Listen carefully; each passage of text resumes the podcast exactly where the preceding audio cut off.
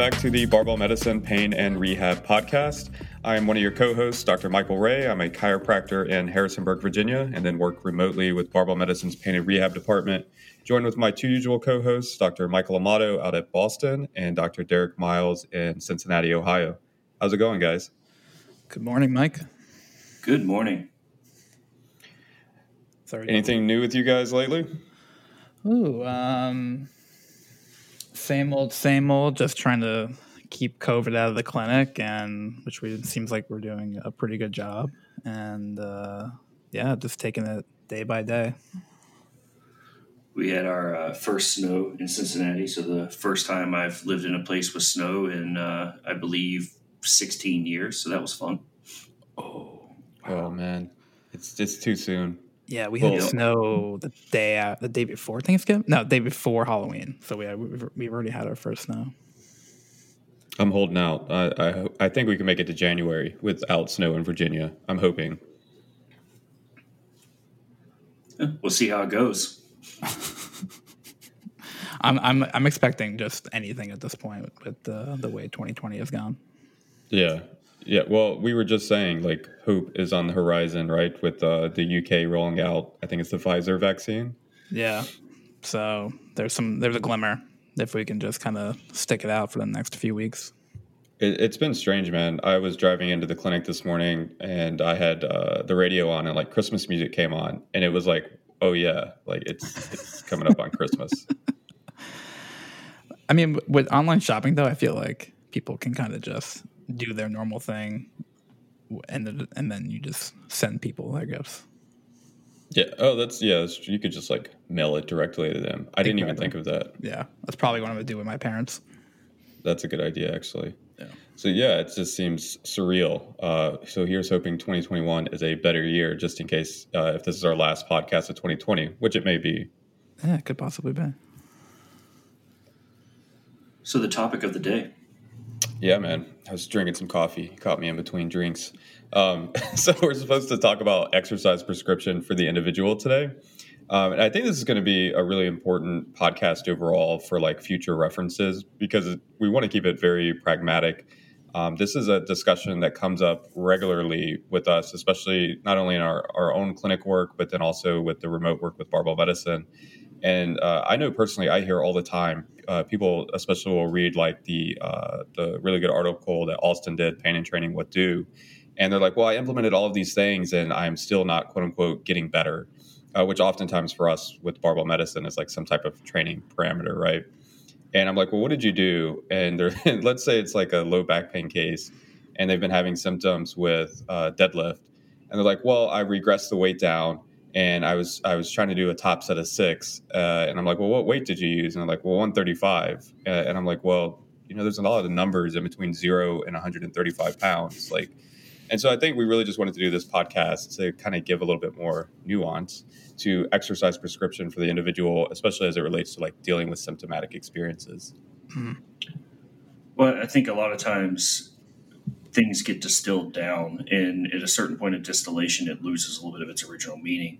And what gets said a lot of times is okay well we just need to adjust the load and adjust your stance or you know something of that nature your grip on the bar.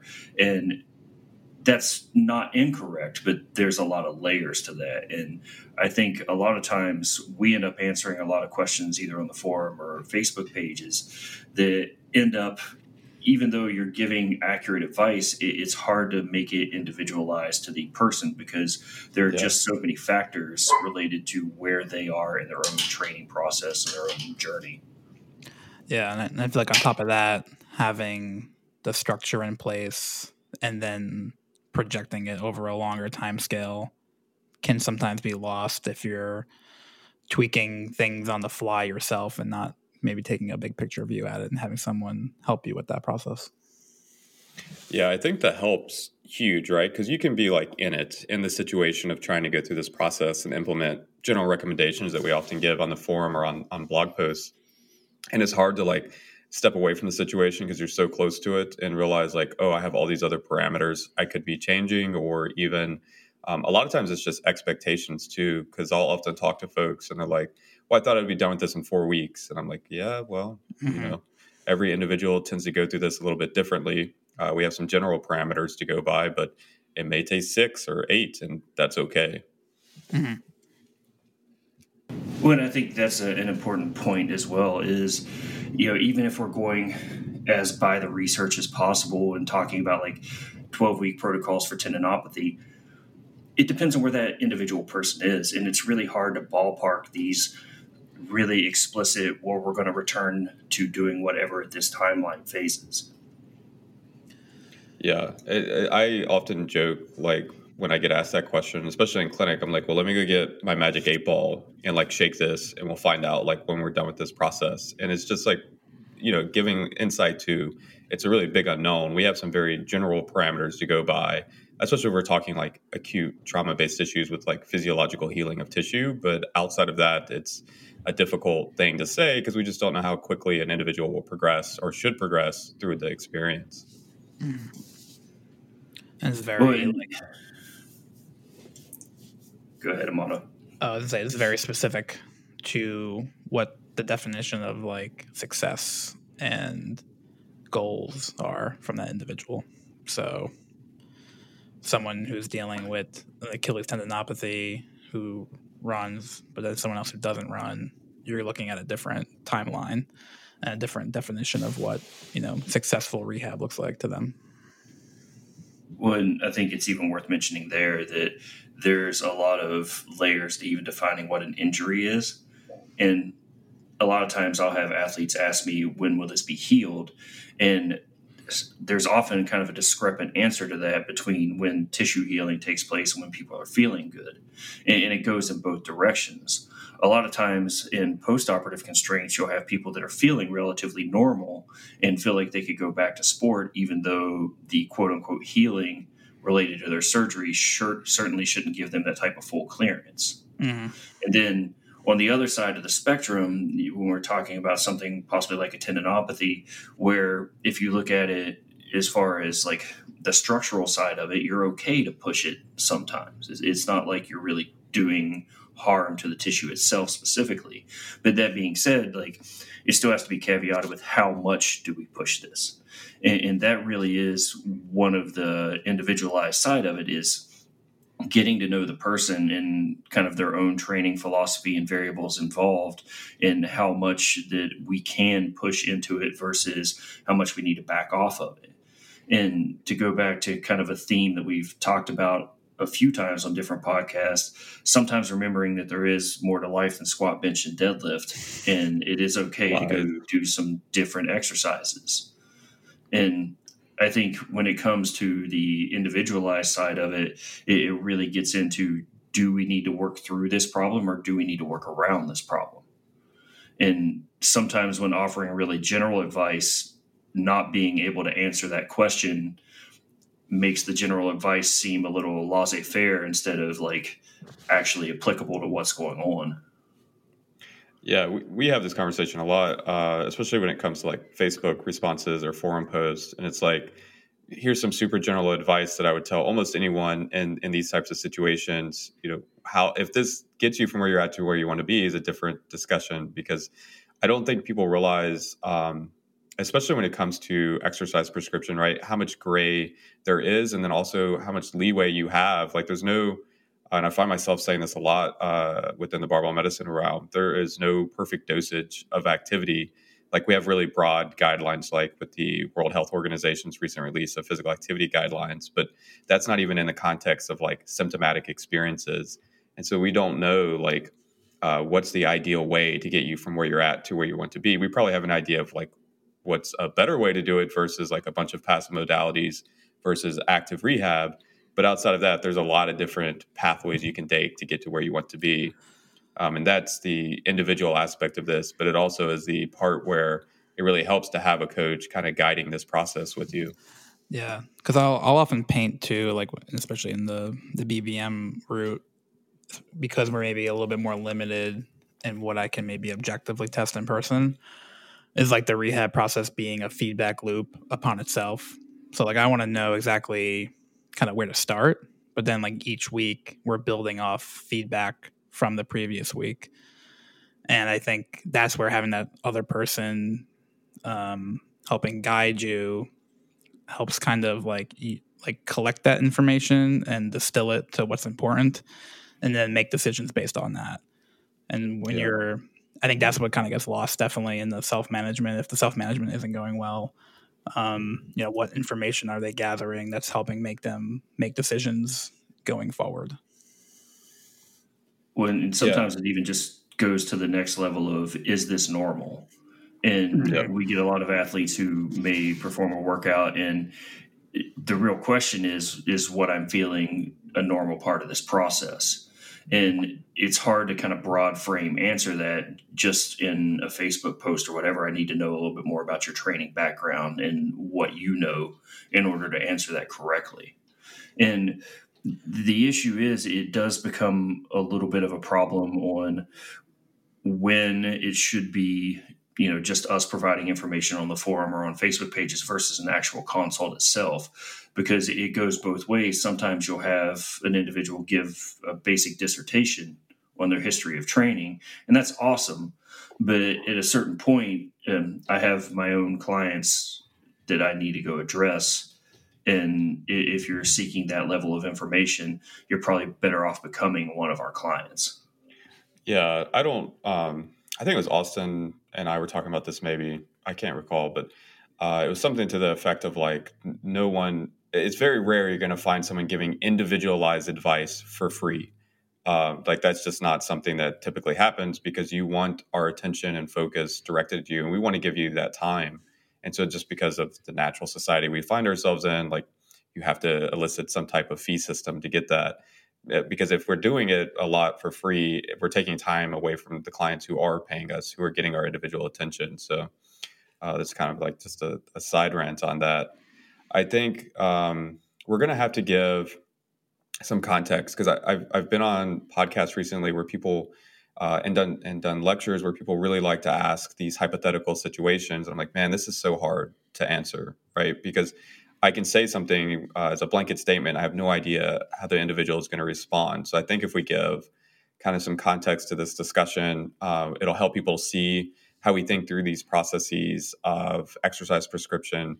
But with the understanding, like the caveat to this discussion today is we have no idea how this hypothetical human is going to respond because we're not interacting with them directly. So let's go through so, some of the. Go ahead, Derek. I was going to ask, do you want to do a case? Yeah, I was going to say, let's frame up the um, parameters of like when we think about exercise prescription, what does that mean? What are the parameters we're trying to manipulate to kind of get the outcomes we're looking for? And to Amato's point, like uh, our assumption here, as far as healing or outcomes, is reduce symptom, symptomatic experience with provocative movements and return to desired activity goals. That's kind of how we're going to have to, we have to frame it like that because we don't have the individual in front of us to tell us what healing means to them. So hopefully that makes sense. So the dosage variables, just to go through these briefly, when we think about this stuff for return to activity is going to be mode. So so what is the type of activity they're trying to go back to? Is it resistance training? Is it barbell specific resistance training? Is it i just want to go in and be able to do uh, a machine based exercise for all major muscle groups which is totally cool. Is it uh, crossfit? Is it cycling? Is it running? Like all of this will change all the other parameters. So what is the mode of activity we're trying to return to Frequency would be the number of times the activity is being completed throughout the week. So, number of days or number of training sessions. Volume uh, will play into how many sets and reps are we completing for a particular activity. If you're kind of taking this into context of like endurance based activities, volume can be a factor of time. It also could be a factor of distance. Intensity for the resistance training focused people, um, and you guys will quickly see how complex this can get. Intensity would be either the internal intensity or internal load. So for us, we often talk about RPE and RIR. Um, and then this also could be the load being lifted. Uh, if you're dealing with endurance based uh, athletes, let's say cycling intensity, intensity could be also a factor of time. So, what's your pacing and how quickly did you get a mile done? But then it also could be a factor of terrain. So, is there a lot of gradient changes? Are you on a trail versus road? Uh, duration would then be how long did the activity last? And so this would be a time factor and the sense of was a single session uh, 60 minutes for that particular session, which makes uh, probably a lot more sense to folks in the in the uh, endurance realm versus resistance training. And you can also think of duration as well as how long did this particular uh, block of training last? Was this a three month block type thing? Do you guys have anything to add? I know that's a pretty quick like cover of those factors. No, I think it's worth mentioning right there that we've already entered in five different variables. So, yeah. you know, there's a lot that can change, and, and, sometimes those changes are subtle along the way. But it, it's not just modify one thing and see if we can get you to calm down. Whereas it is that often, but you know, there's there's layers to it. Yeah, and I often find that sometimes with the rehab process, you have to help anchor or define different internal intensities for the individual. Because um, what they're used to when they were performance training may differ now that they're rehab training. Let's just call it that. So reps in reserve or RPE might take on a new flavor in the context of rehab. Yeah. Do you want to um, talk about that? Because I think we all have a similar approach to what RPE means or RIR means when we're in the symptomatic experience.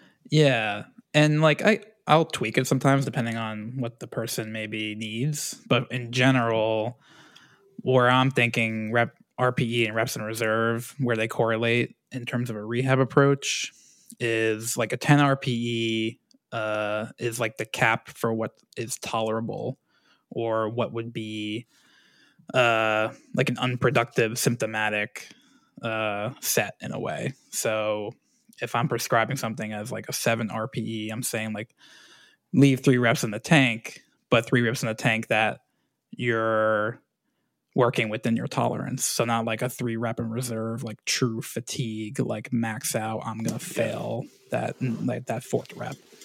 Um, and that's where I think like other constraints in the programming help a lot because once you add things like tempo to a movement, then it's like if I'm saying a seven RPE for this tempo movement, it means can you perform three more reps at that tempo without starting to like speed up the movement or change however whatever mode I picked. So I think from the rehab perspective is like again, can you keep those reps in reserve, but in respect to symptoms and the constraints of the individual exercise. Yeah, I think the the the big layer that I gets missed sometimes is when people hear us talk about uh, these autoregulatory tools in the context of symptoms is to me the rate limiter which is the best way i can think of putting this is your symptomatic experience so a seven uh, to what you were saying amato isn't necessarily based on just fatigue. You may hit a seven because your symptomatic experience is limiting you from going on. Even if you know, like, and I hear this all the time, especially remotely with barbell medicine, is, well, I know that's not a true seven. I could have easily hit, you know, 25% more weight at a, at a seven. Uh, and that's what I've done previously. And I'm like, well, I get that, but we're not in that previous situation. And we're now dealing with symptoms, which is going to be our limiting factor for this, this process right now. I often frame it through the could should phenomenon because a lot of times when we talk about RPE, we talk about could you do three more reps or could you do yeah. two more reps? And a better frame is often should I do two more reps or should I do three more reps? Because a lot of times we we know what's a bad decision but yeah. we often kind of push past it. And I think I've said before, one of my favorite questions to ask people in training is, do you think that's a good idea? And because a lot of people are aware when we're kind of getting into that gray zone of we're probably doing something that may not be in our best interest and having that frame difference between could and should tends to be a good way of governing it in. I mean, one thing that I think is true across endurance and resistance training, if you really look at the literature, is to be really successful, it's not going to war, it's getting good at the boring stuff. Mm-hmm. And yeah if you look at kind of the area under a curve of overall training, it's accumulating a lot of like mid level tonnage or mid level mileage. It's not going out and going ham every day. Like we don't need yeah. to paint our face like the ultimate warrior and go in shaking barbells. No. I think I have a good example of myself. Like I think two weeks ago, like I had a low back flare up. uh, prior to like a test week, and it was and we were already trying to be conservative with my deadlift test because of prior symptoms, and so the prescription was a single at eight, and that was going to be like my soft test, and um, I talked to my coach, and we we went we went into the week saying like I'll just be conservative and just take singles like all the way up like three, four, five, six, seven RPE until I feel like I'm reaching what I think is a tolerable eight. And so what I ended up moving was probably more of a single at six from like a fatigue and velocity standpoint. Yeah. But what I felt was like if I had done two more reps, which would have been like my RP eight, I would have probably regretted it. And that would have put me in a worse situation for the next training block in terms of starting it off more symptomatic and less uh like load tolerant. So I took it there and then we had the discussion like, well, the bar still moved well. It felt good, like slight symptoms, but now I get to start the next block in a better position rather than just like putting 25 more pounds in the bar and showing myself that I could hit it, but with symptoms. So yeah, it's you know that's a hard thing to kind of like distill to a general approach, but that was like the individual decision making process, like in that moment. Well, I think a lot of like what both of you guys are talking about is it's mindset, right? And I don't know how beneficial I'm going to war, you know, put on my my gear and paint my face mindset is for training even outside of symptoms, but certainly once we're in the symptomatic experience. Um, and so it's like, and I have, uh, I'm sure all of us have this conversation regularly with folks. I'm like, well, part of training in general, and I find myself asking uh, people this all the time, especially in symptomatic experiences, like, what is your why for being physically active? And I get that maybe more meta than a lot of people want to get into. But I'm like, we probably need to answer this question because if the why is what's the load I'm lifting, what's the mileage I'm getting per week, and that's all that matters, then we we probably need to reframe, you know, what is training to you and why are you engaging in that process? Because that's probably uh, a very easy way to hit burnout, right? Is like the only metric that matters is an objective metric and nothing mm-hmm. else. And we forget about the subjective part, your enjoyment of the activity is going to really matter from, uh, especially an adherence standpoint, which that's ultimately what I'm concerned with, just from a health perspective, is that I talk to you in five and 10 years and you're still enjoying some type of activity and still engaging the activity. And I don't know how beneficial that, like, we're going to war and all that matters is loads being lifted mentality will benefit us in the long run. Mm-hmm. Well, I think it's also worth kind of parsing out are, are is an athlete better off getting in five days of consistent sub threshold training or going in on Monday and now kicking their coverage and not being able to train for seven days? Right. And that really is what a lot of this comes down to is, you know, consistency tends to beat intensity in most instances and it, it is getting good at, doing the boring stuff. And that's also where a coach comes into play because sometimes you need, you know, that person on the sidelines cheering you on a little bit versus once again going in like it's the biggest day of your life when you have a top single at eight. Like in, right now, especially with people's training being highly, highly modified due to the pandemic, like I've had many athletes who I coach get into the well, this just isn't as fun anymore with a lot of the stress that I have in my life. And it's okay, what can we change to make it more fun? Mm-hmm, it's yeah. not necessarily you need to stop training. It's there is literally a thousand ways to do this. Maybe we should talk about picking up a new skill. Have you ever thought about learning a kettlebell swing? Like, if you ever thought about an exercise that isn't squat, bench, deadlift? Like yeah. in you know in even with my own programming, uh, I went through a little bit of a phase after moving here where it just wasn't as fun, and I switched my metric for the week to tonnage over E1RM because I found it a lot easier to talk myself into doing some extra sets at a like lower RPE weight yeah. than trying to top in my weight. And on mm-hmm. Friday, my workouts end up being just like, okay, where was I at for tonnage on deadlift last week? Let's see if I can beat that by a little bit. Yeah. It's kind of like have you read a lot of Dan John stuff? Oh yeah. Yeah. Yeah, I feel like his description of like is this a park bench workout or a bus bench workout? And yeah. Oh, I'm, I'm interested. What does that mean? So like he talks about he talks about like training almost like in seasons, how like almost like phasing throughout the year. and he ties it to sometimes like the actual like weather. But um, one of his other descriptors is like we all kind of have like phases where we're more in a park bench situation where we're just kind of like chilling sitting on the bench and enjoying kind of like the view and the surroundings and you're like just you're in the park and like enjoying the park. And then a bus bench workout or like a bus bench phase would be like you're sitting at that bench but you have a place that you're going. So you're not you're not like you have you're more like on a mission. And yeah. your uh, that session or that phase has a direct focus in like progressing performance and i think everyone probably everyone knows they go through those phases, but maybe they're like trying to make the park bench the bus bench when they shouldn't. Mm-hmm. And uh, just kind of accepting that and kind of like getting in the work, enjoying it. And, um, you know, when it's time to push, then like maybe you're more motivated or more enjoyable of the experience. That's a cool analogy. I like that. Yeah. When I think even beyond that, it's having that discussion of like, where are you as an athlete? because in today's society a lot of people end up comparing themselves to like the 0.0001% whereas if you look at an individual who's training and even has a body weight deadlift you're probably in the 95th percentile.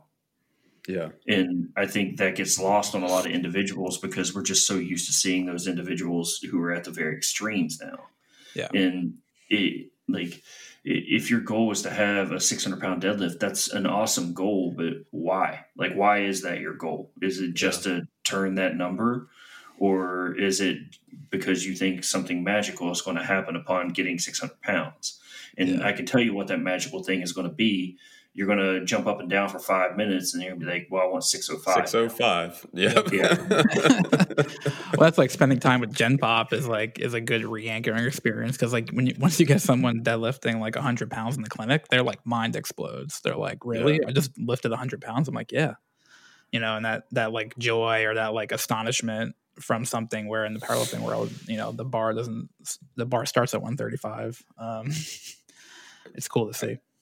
I think uh, you know it really hits at just enjoying the process more than anything than the destination, which are similar conversations like I think we've all had over the years about knowledge acquisition, like just enjoying the process of learning versus like rushing to some end destination like a degree. Mm. And so I think if people can adopt that mindset, it works out really well in the long run. Now we're not saying um, you're always going to enjoy every single aspect of your training, and because consistently, uh, consistency, as Derek said earlier, is ultimately absolutely what matters as well, in addition to uh, enjoyment and effectiveness. But you, there are going to be phases in which you're like, man, I'm just going through the motions, and that's normal. Like, I don't think uh, any athlete ever would be like, I enjoyed 100% of every aspect of training and competition throughout my entire career. Mm-hmm. Like, that just doesn't happen. But if the goal is, if your why of training is, especially just enjoying the process of being active, it is perfectly okay to change that mode variable to something else. Like it is not set in stone that you forever can only lift barbells and that's all that matters in the world, right? Yes, I agree. So let's do uh, some case context stuff here. And uh, I think maybe just from a time expediency standpoint, we'll just do like two two cases here. Mm. And so uh, usually when I think about this, uh, you have like your post-operative case uh, would be one kind of uh, spectrum point, and then you have your kind of persistent symptoms like low back pain as your other spectrum point. Um, and that's probably the best I can like in my mind frame up this discussion. Are you guys okay with that? Mm-hmm. Yeah, that sounds good. So let's start with the what's considered more of an acute trauma case, which is a post-surgical case. So you've literally had a surgical incision into your knee or your shoulder. So let's start there. So you're um, and, and, Derek, I, I feel like you'll do well taking point with this, but you're, you know, day one post op, uh, let's say ACL reconstruction, just to like really hone in on a context here. What's your process? Um, and you can obviously expand this out into just general approach post operative cases, but what's your process from that standpoint, like you see them day one post op? One of the biggest things, especially, and this is really where having a clinician with experience with a surgical procedure comes in handy, is setting expectations. with the individual. And it is this is what you should expect to happen. This is what our initial goals are. These are our moderate phase goals. These are the hurdles you can expect along the way and then going back to what I said earlier of training through versus training around, in the initial post operative phase, a lot of times rehab professionals end up thinking about the surgery as just one joint and they forget they have a full athlete sitting in front of them. And the ultimate question comes down to how do I keep you athletic within the constraints you currently have? And a lot of this is contingent upon access to a gym, the equipment within that gym, what your motivation is as an athlete. And there are boxes that we often need to check to really facilitate like return to prior level. And sometimes those boxes are even outside the constraints of what the athlete really wants. Um, if we're going to talk in some instances, um, it really comes down to a mix of are you conditioned enough? Are you strong enough? and have we done enough skill training for the specific sport you're trying to go back to? And sometimes where that enough line of demarcation is is a little bit different to the individual athlete versus the practitioner. Because really i want to make sure that there is a reserve in that enough category sufficient to where you can go out and test your limits.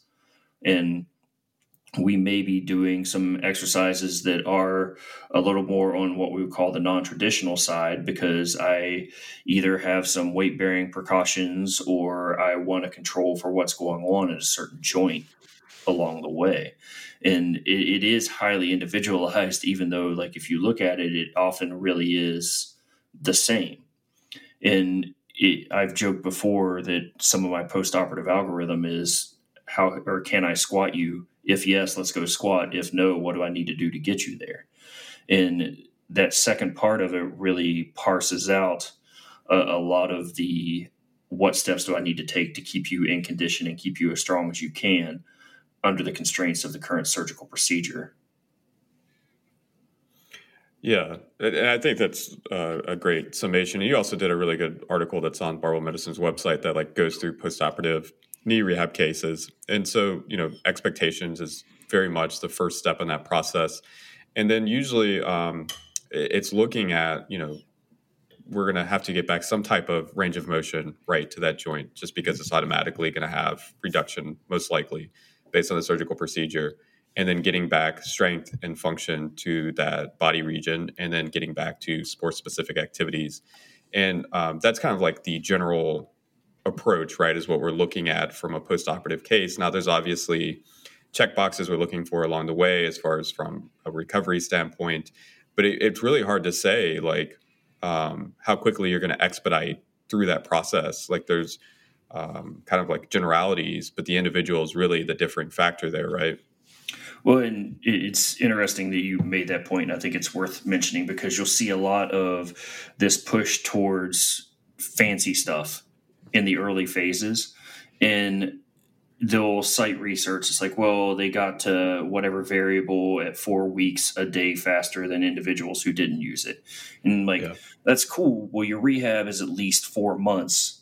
So i don't know that i need to necessarily break out this fancy thing to earn myself a day and yeah. you can really extrapolate that into like training philosophy in general. Like yes there are tricks i can do to get you to jump a little bit higher right now or have a little bit of range of motion increase right now. But a lot of that stuff is transient and the summation of these transient improvements often doesn't manifest as something that is permanent later on. Yeah i think it goes back to that uh, can versus should discussion, right? Like just because I can do something, is it meaningful in long term outcomes, and do I need to do that something? Um, and I think that's a great great way to look at it. And so, um, is there anything else that you think is important for people to realize? Because I, it, it's I don't think people understand how difficult it is. Like if you have, let's say, because it's just an, uh, a good context, like an ACL reconstruction for someone who's just trying to get back to normal daily activities and then versus someone who's trying to get back to high level like D1 athletics like that those are very different not very different but and they have some similarities but the endpoint is a bit uh, different that greatly alters kind of prescription in the long run wouldn't you say oh yes um, and really to that conversation you still need to check the same boxes, but it, it really comes down to the magnitude with which yeah. we need to be checking them. And this even gets at where having online consultations can come in very handy because a lot of times, even in the concierge PT where it's one on one for an hour, if you're a high level athlete used to two hours of practice a day, I don't care what I'm going to accomplish in an hour, it's insufficient for what you need as an athlete. In being able to write out a long form program that you can go to the gym and accomplish with still some oversight it is a an advantageous way to approach it. And let's say in the later phases your workout needs to consist of 30 minutes of low intensity st- steady state cardio an hour of lifting and 20 minutes of agility work. Like if you're if you have an hour to train well that box ain't big enough. Yeah. Yeah, and, I, I completely agree. Like, I think that's where, like, uh, you know, obviously shameless self plug, but our services can help out a lot with remote work and the way we're set up, and um, outside of the typical like constraints you'll see seeing someone in, um, like directly in person, oftentimes. So ultimately, like the the things that are manipulating exercise prescription in this regard, it, what is our endpoint? What are we trying to get to? And then how is the individual responding to that process while respecting physiological healing parameters and time points? Just because you are a post-operative situation, we know that there's various healing phases we need to go to in regards to healing being defined as physiological tissue recovery. Is there anything else you want to add to that case context before we move on to the next? No, I think that covers most of it. I think the point you made about healing should really be well adapted because it, there are certain things that we know, like religamentization in ACL takes between yeah. eight and 12 months. And so we likely don't really need to be doing a lot of things to really stress that tissue in particular through that time frame but that still means that there are hundreds of thousands of other ways with which we can train to keep you as athletic and hopefully more athletic than you were prior to injuring yourself during the rehabilitation process leading up to that. Yeah. So there's uh, there's obviously a lot of layers to that conversation, and we've even done previous podcasts specific to this situation. So be sure to go check out the prior uh, post-operative podcast we did for the knee the next case, um, and, and it, again, we're siloing this discussion between like acute versus persistent, and I'm not a fan of it, but it's the best we got when we're trying to have these complex conversations. Would be an example of uh, something we often see at barbell medicine, which is a resistance training focused athlete, barbell based, who is experiencing some persistent low back pain symptoms, and their their goal is I want to return back to uh, SBD, right, doing squat, bench press, deadlift variations, mm-hmm. and they're just trying to figure out like how do I get through that process to get back there. And I think we'll probably be able to hit some of our social social media curated questions here because I think they're very applicable to this discussion. What is you guys' process for? You're now consulting with this individual, and they're like, "I'm just trying to get back to squat, bench press, and deadlift, but I've been having low back pain symptoms on and off for the past two years. I can't seem to get this situation under control. What is your kind of your approach, kind of systematically to that process? Well, the first thing is really trying to find. Well, uh, aside from ruling out things that would make the person need to go for mm-hmm. further evaluation, um, mm-hmm. assuming all of that is fine, it really is finding that entry point. And if it's this persistent low back pain that's been there for a while, sometimes it's having the discussion about which exercises do hurt and which ones work. And we're likely going to start focusing on some of those things that work a little bit better and then modifying some of the ones that are having problems with. And it may be that we don't need a low bar back squat for a little while, but we can, you know, get a safety squat bar out, or we can pin squat, or we can split squat. Mm-hmm. And I think in there it still kind of gets back to the individualized side of it because there is the like does the athlete like this exercise and is going to be adherent to it and i can lay out the best design plan in the world and if i can't convince you to do it then i didn't do a very good job and i think a lot of times that's the thing that gets lost on clinicians is um, sometimes we're better at convincing people of the plan than actually having a good plan. And that actually it tends to be the more important part of it. And I think um, once you kind of find that entry point, it's expanding from there. A lot of times I'll have conversations with athletes about, okay, so we need to drop heavy squats for a little while.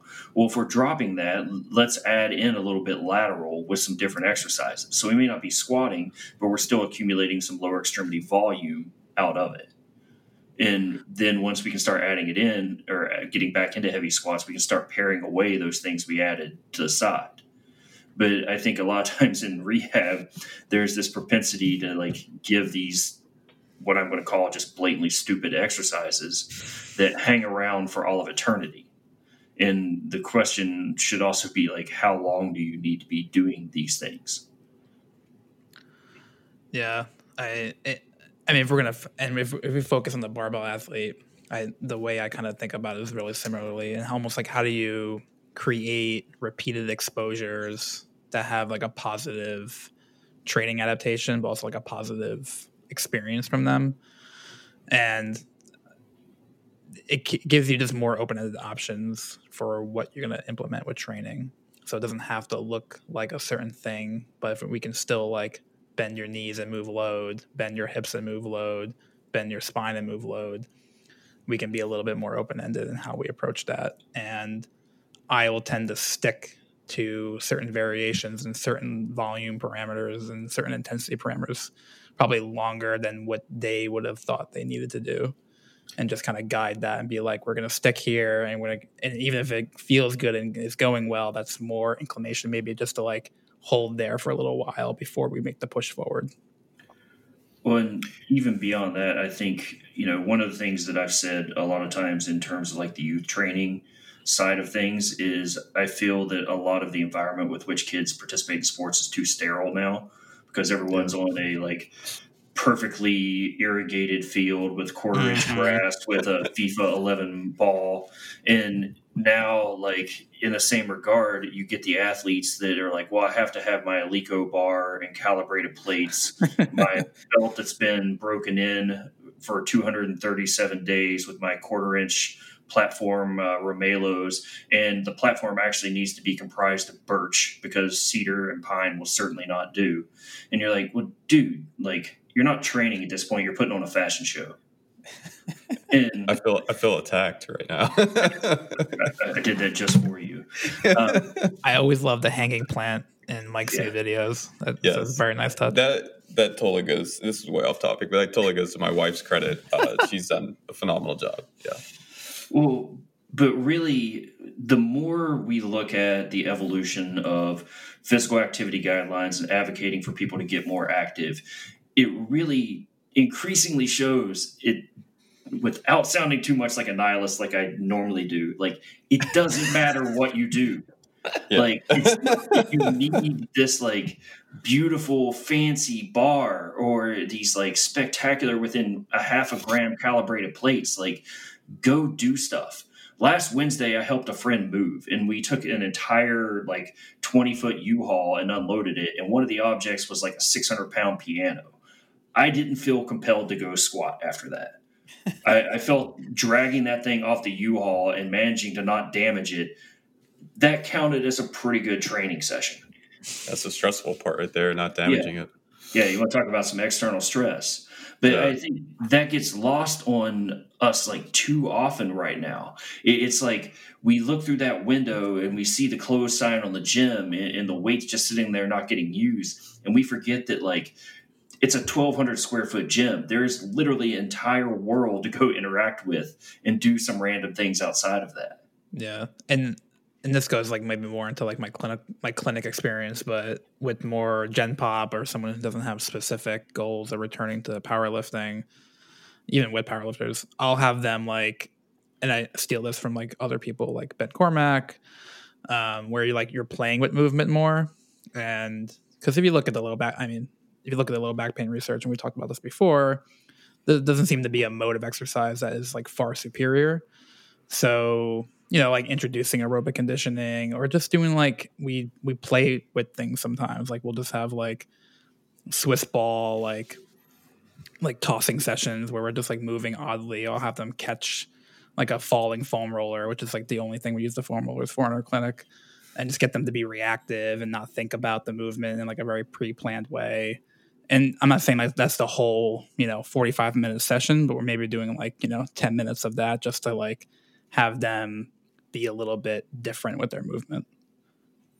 Yeah i think people um i mean this goes back to the, the why like why are you being active? What are we trying to accomplish here? And ideally that's just not load being lifted is all that matters. And to both of your, your points because um, we say things like general, general population all the time i think um, barbell medicine is very much uh, in a bubble and it's an awesome bubble we have a lot of people motivated to be active in resistance training but when we look at data like on you know who's meeting physical activity guidelines uh, especially in america you know less than uh, I think it's only 23%, if I recall correctly, that are actually meeting both guidelines of conditioning, aerobic activity, as well as resistance training. And so that's a huge percentage of people that aren't being active at all. And that doesn't mean then that they're not dealing with you know persistent low back pain symptoms because we know that data as well. And you know that's a, a pretty large percentage of the population also. So it's like if we're dealing with someone who's in the context of resistance training with barbell based training, it, it's working through um, you know why are you doing this activity and then how do we find tolerable doses of activity and probably framing away from just chasing numbers constantly and more enjoying the process but then if we take that out of that context which is our common barbell medicine context to the general population like you're talking about amato it's just like can we get you to do some activity to tolerance and that really can be any activity that you enjoy. And, and the research uh, is is muddy as hell when it comes to looking at dosage of activity and then also the the quality of the evidence we're examining. But what it what it is clear on is that the uh, mode and then dosage is, fairly um, uh, non meaningful in the context of beyond the individual. So there's no generalizability. It's just how do we get you active, and then how can we do it to tolerance, and then how do we build from there based on activities you want to engage with, which could just be walking, which is a totally awesome you know, mode of physical activity. You guys have anything to add to that? Yeah, it's not to down downplay again like the specific parameters that we've discussed already when there is a goal of a desired activity. So again, I think with with more of a barbell training and SBD, like I, I, said, I'm okay with like trying to find those exposures that are tolerable and productive and sticking to that for a while. And I think with like recent evidence or at least like recent narratives around, you know, you don't need to, like we talked about, you know, work up to an RPE nine every session to get productive training. I, I see a little bit easier of uh, a transition from rehab to performance in terms of like actually we can be pretty productive in a lower RPE range as long as we're like doing enough work and that enough is a little bit of a loose term but um, usually that just means like are we being progressive over time? And i have these conversations with more of like client to client but i'm looking like are we building week to week? Are we getting closer to feeling like you're fatiguing during a workout and not just you know managing symptoms? And, and that's like a, a good sign for me as we kind of push back into more of a performance realm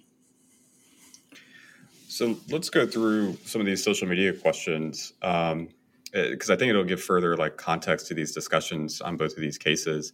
How much pain should I tolerate before switching movements? it depends on you and, and, this really gets back to the individualized part of it I, I, don't think there's an inherent right answer to that and it also is also contingent on the injury like sometimes yeah. i think pain is a very good signal that you likely shouldn't be doing that yet like in the instance of a, a post strain rehab i'm not likely to have an athlete really push in to that much but once again, if it's more of a, a tendinopathy type diagnosis, I'm likely more okay with working through it for a little while. And, and, this gets back to that do I need to work around or do I need to work through? Amato, anything to add? Yeah, I, I, I might sound like a broken record, but um, no, I think it's like, again, what Derek said. Uh, is it specific to the injury? And then once we get beyond that, um, if it's more non-specific, you know, how how are we feeling after the session and going into the next session? Because um, if we if it dissipates and we can build upon it, then I'm okay with that. But if it seems like we're trending downward over the individual sessions and weeks, then maybe we need to make a change. Yeah, I think broadly speaking, people are probably familiar familiar with um, you know some of the content we've put out where we talk about you know load management being changing the volume and intensity specifically, um, and then maybe changing range of motion and then changing the exercise altogether. And so I think if we're in non-trauma situations, just generally speaking, um, then you could go through that process of like, how do I adjust loading from a volume and intensity standpoint, which could be, you know, not hitting triples at an RPE eight, but maybe I'm hitting uh, six or eight reps for an RPE six to seven. And that's okay because remember, the process is ultimately what matters. If you go through that stuff and you're still like, man, this, this is just not really improving from week to week, then I'm totally cool with just taking movements out. That's not a big deal. Again, ultimately, what matters in these contexts is that we're keeping you active throughout the process. Um, intolerance is a, a, weird discussion because, uh, to Derek's point, some of that is going to be related to physiological tissue healing and should we be doing what we're attempting. But then also, it's related to your experience from the standpoint of some individuals probably can tolerate more activity or load to the area, and we probably shouldn't be doing that just because we can. And then others may have a lower tolerance level. So the individual is the kind of murky aspect of this discussion, and that's what helps working with a coach is having that ability to kind of go through these conversations. Um, I, I have that uh, kind of one liner of like tolerance would just mean that you're not feeling debilitated during or after activity, and debilitated being defined as your attention's not constantly focused on you know a body region where you're experiencing symptoms and or you feel unable to do activities you were doing with minimal to no issue prior to um, that's probably like the most general and the easiest way to put it but much harder to put into practice for an already strong person who experiences acute low back pain how much pain and exercise is okay which i think we all kind of already answered that is there anything you guys would add to this discussion I, I, don't really want to go down to what constitutes a strong person rabbit I knew Derek. Yeah, I, I, knew I thought that well. That as well. yeah, I mean, uh, it's I, I hate strong and weak. It's are you strong enough to do what you're trying to do? So if you're yeah. framing this question, the answer to me would be nope. Yeah. It, well, I don't think it's such a popular. These are popular terms in like the fitness world, right? Uh, and I don't think people realize how arbitrary they really are beyond the individual. So it's yeah. Are you strong enough to do the activity you have deemed important to be strong at? However, we're defining that. Um, Amato, do you have anything? No, I think that's. I think it covers that. Uh, how would you prescribe or be mindful of when working with patients who have a history of overexercising or uh, disordered behavior. This is where you really want a team approach. Mm-hmm. Mm-hmm. Like that person, like you're, you're going to need to be in contact with them and monitoring um, a lot of what they're saying. And it, I, I have joked that in some regard, a lot of us who train all the time have some addictive personality disorders because really like if you think going out and running 80 miles a week is quote unquote normal like you know your shift is a little framed but in the same regard if you think deadlifting four days a week is quote unquote normal like yeah that's it's not just it may be normal to you but in individuals yeah. who have a history of overexercising or disordered behavior, and I'm assuming this question is related more towards things that would drive an athlete towards relative energy deficiency syndrome. That's what I was thinking of. Female yeah. athlete triad. Like if if I'm suspicious of that, then I'm wanting to advocate for some like true specialized mental health counseling and likely a yeah. nutritionist involved. And I want all three components of that to be interacting with the athlete's best interest in mind. Like when you get to this level of complexity, like there there needs to be people looking at the facets of this to which they are highly skilled and trained. Yeah.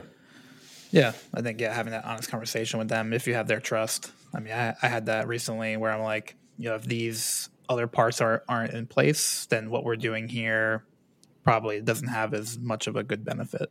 Um, and like you know, I'm willing to work with the team. So, but this is what the team needs to look like. And from our perspective, less is going to be more. And when I think yeah. there, like, it really is worth mentioning the like, have you tried doing less phenomenon? Because yeah. We get a lot of athletes that come in that have been to six different therapists who gave them the obligatory three exercises a piece, and now they're doing 18 rehab exercises on top of their training. Mm-hmm. And you're like, well, you know, we don't necessarily need this one to one ratio of perceived deficit by whatever certified rehab specialist and muscle that needs to be worked. We can accomplish that by using a more global approach. Or, you know, maybe if you're trying to be an elite level power lifter, you don't need to be in the gym seven days a week. That's also a possibility. Yeah. Yeah, that's a complex discussion. We, we, probably should really do. I think I've said this before. A podcast specific to like uh, Red S and stuff, and yeah, kind of bone, bone health. Yeah. Yes. Yeah. yeah. Uh, but I think that's a, a, great answer, Derek.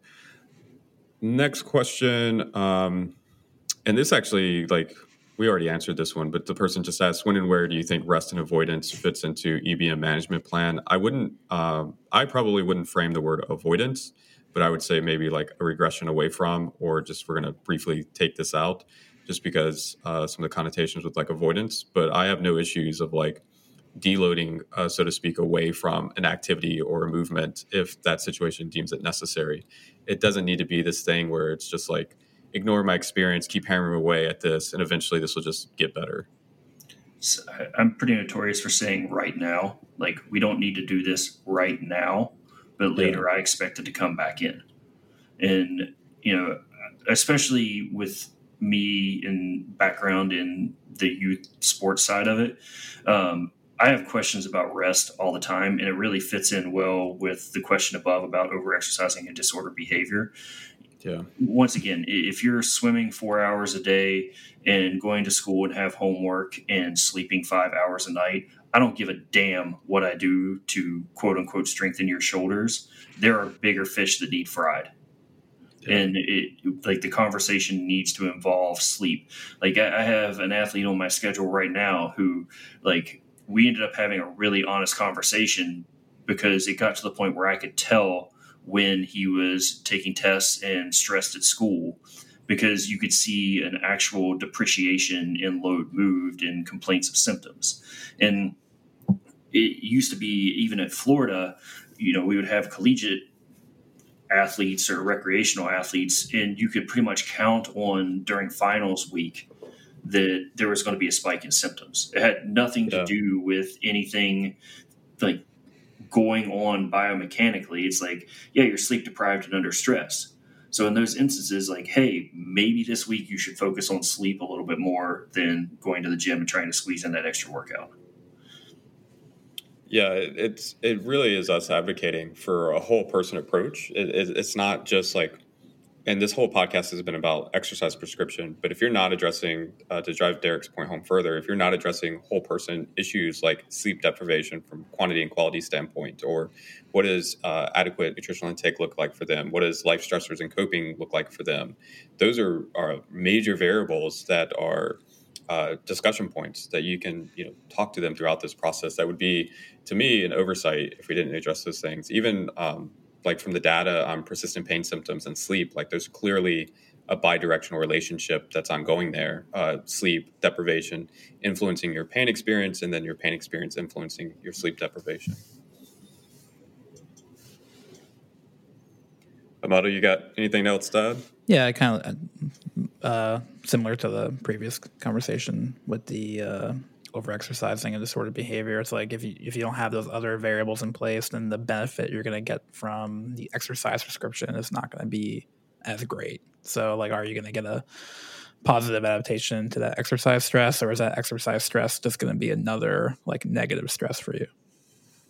Yeah, and and this could even be like programming in purposeful rest days, uh, and because I, I, think that's another variable that people don't often consider is just like what is the uh, uh, frequency at which I'm doing, say, squat per week and then how far apart of those sessions spaced? Like those are easily like manipulated variables as well.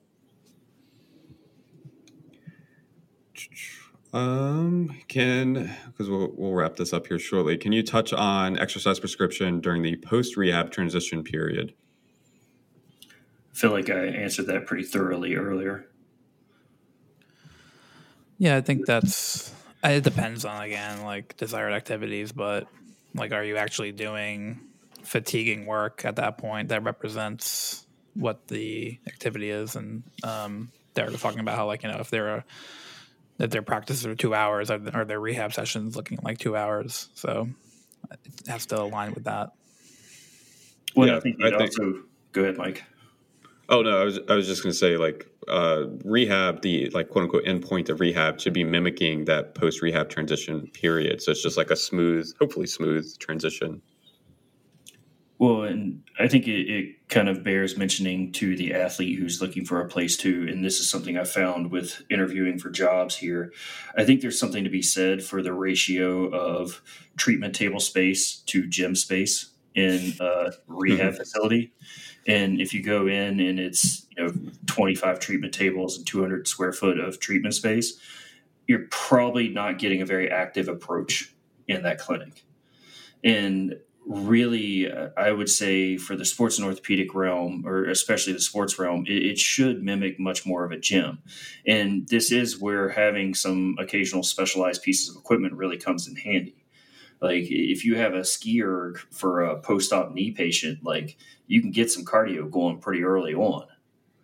And it, it is having those means with which to train around an injury and like if your goal is to be getting back out on the field, you probably don't need to be sitting on a treatment table for 45 minutes.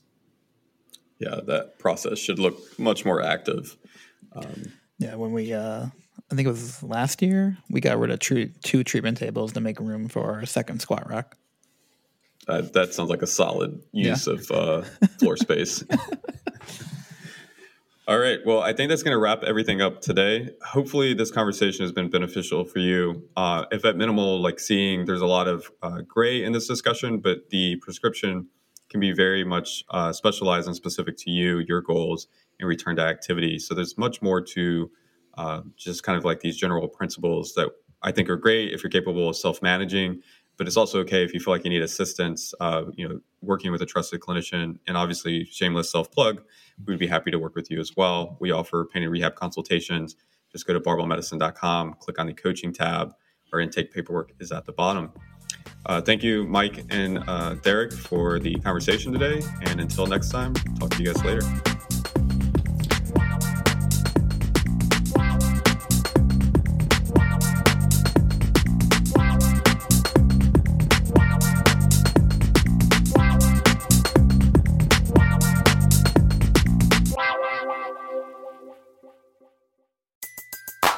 Everybody in your crew identifies as either Big Mac Burger, McNuggets, or McCrispy Sandwich. But you're the filet fish Sandwich all day.